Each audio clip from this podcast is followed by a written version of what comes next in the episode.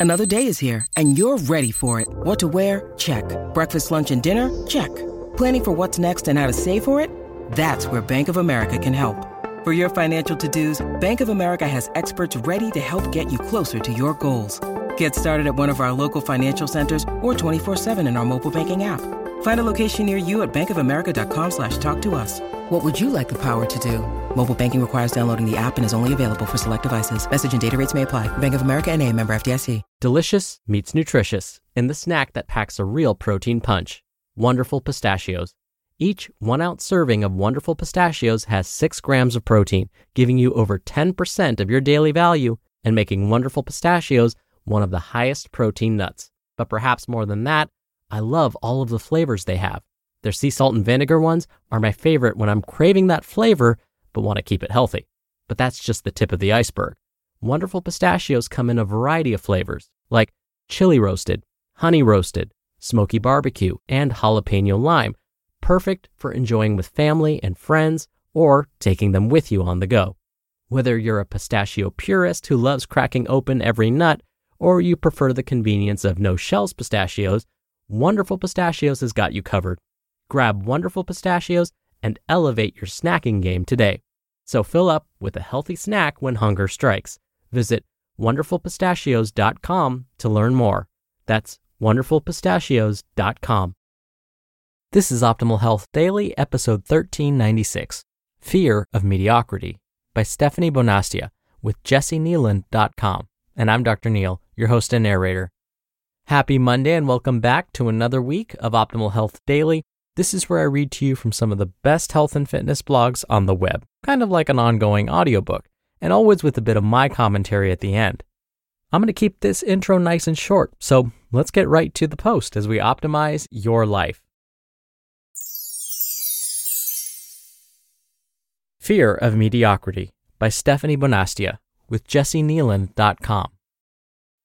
When Lauren came to me for coaching, she had been controlling her body weight through diet and exercise for 15 years.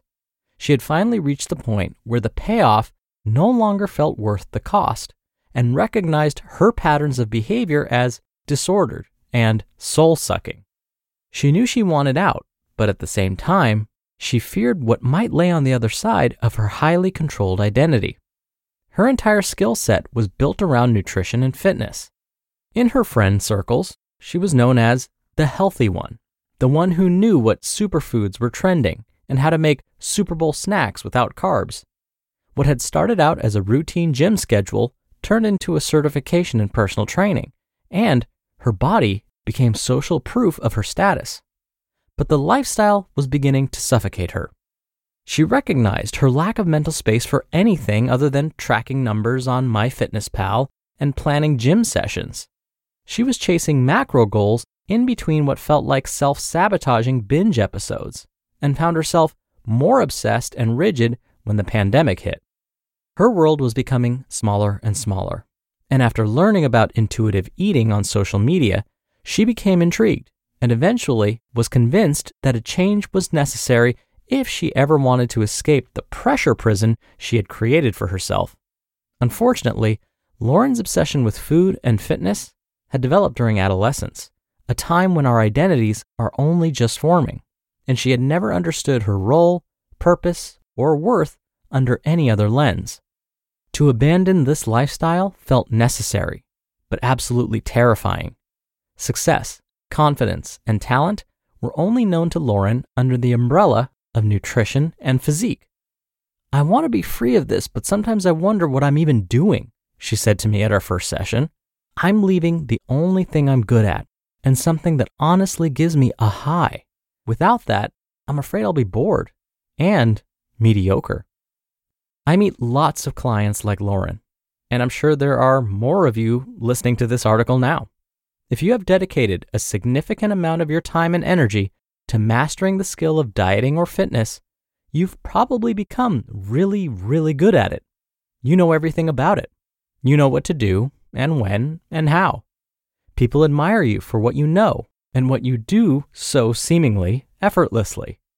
You are like the guru of health and wellness.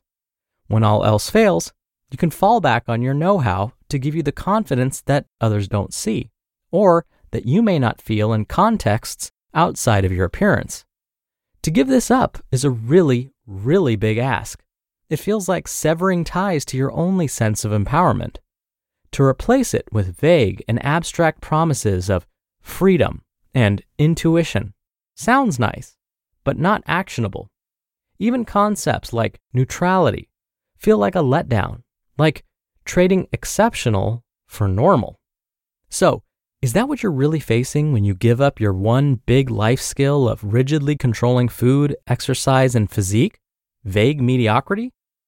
As we unpack this, I think we need to address the facts of intensity and immediacy. When emotions become overwhelming, or when situations beyond our control start piling on, the instinct is to escape or rise above. Controlling food is a quick response.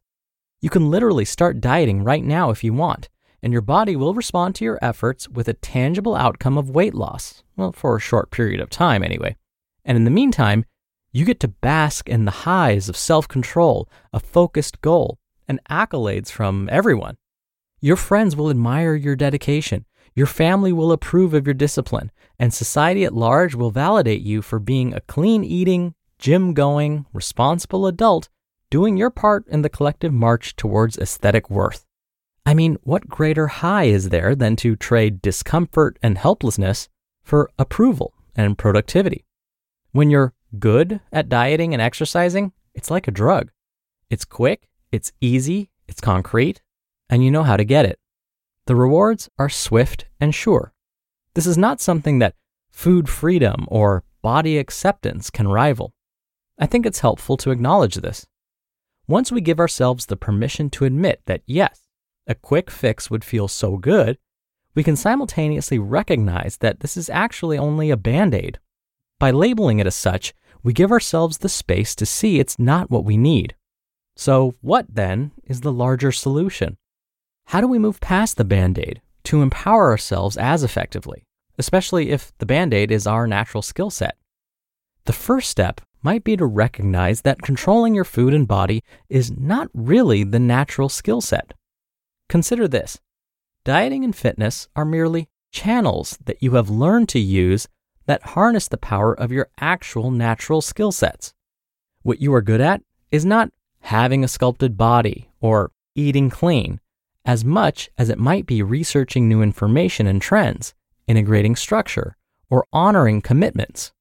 Traits of persistence, organization, and even discipline might be strengths that flow into passions of any kind, but happen to land on dieting and weight control because that's where you found the most accolades.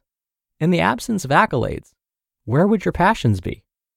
Empowerment might lie in the answer to that question, because I promise that you are good at so much more than diet culture. And if what we are good at can bring us a sense of empowerment, then the mission becomes less about losing weight and more about soul searching, which of course is not as glamorous or as instantaneous as quick fix dieting. And it's probably one of the reasons we don't turn to it in times of self doubt or insecurity. Instead, we choose instant gratification. But if instant gratification has become a hamster wheel of emptiness and burnout, then it might be time to get patient and intentional about cultivating confidence beyond body size. For Lauren, she had to detach from her identity in diet culture and feel the vulnerability of what now to start moving in new directions.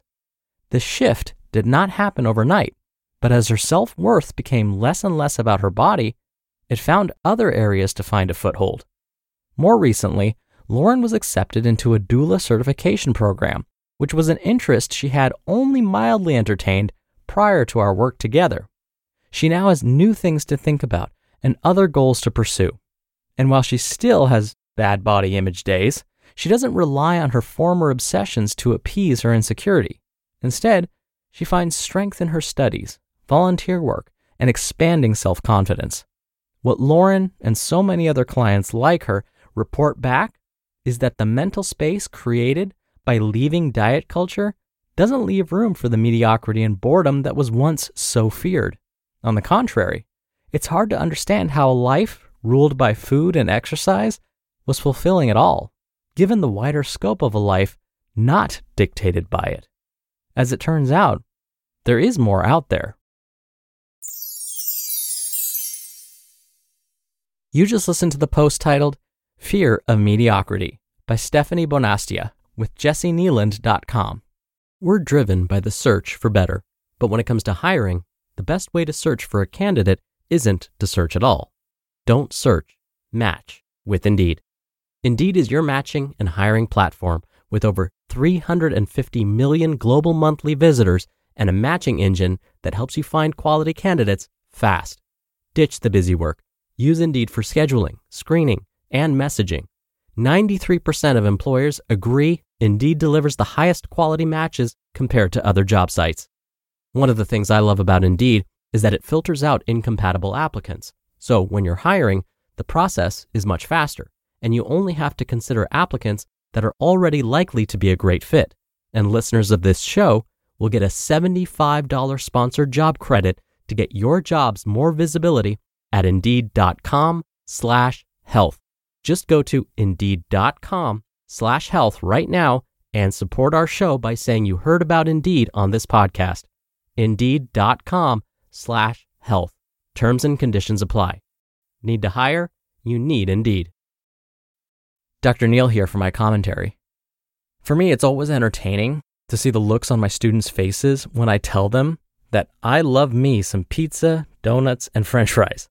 I teach up and coming dietitians, and so when they hear me, someone who talks about good nutrition habits day in and day out, reveal that I enjoy the occasional slice or two of pizza, a handful of french fries, or deep fried donut, they often gasp in horror. How could I? Well, I have to remind them that I'm human. That although they see me as someone that talks about healthy nutrition habits all day, I'm more than that. I have interests that extend far beyond just healthy eating. In fact, I often have to remind my friends, and family for that matter, that we can talk about other things besides nutrition when I'm around. I have so many other passions and interests. I share all this with you so that if you find that eating nutritious foods and exercising regularly are your passions, that's fantastic. They're mine too. But just don't let them be your only passions. Just because you've dedicated yourself to being the best version of yourself doesn't mean that you can't have other interests as well. It's not an either or situation. You can still be the best version of yourself while enjoying much of what life has to offer. All right, that'll do it for the Monday episode. I hope you're having a great start to your week, and I'll be back here tomorrow as usual where your optimal life awaits.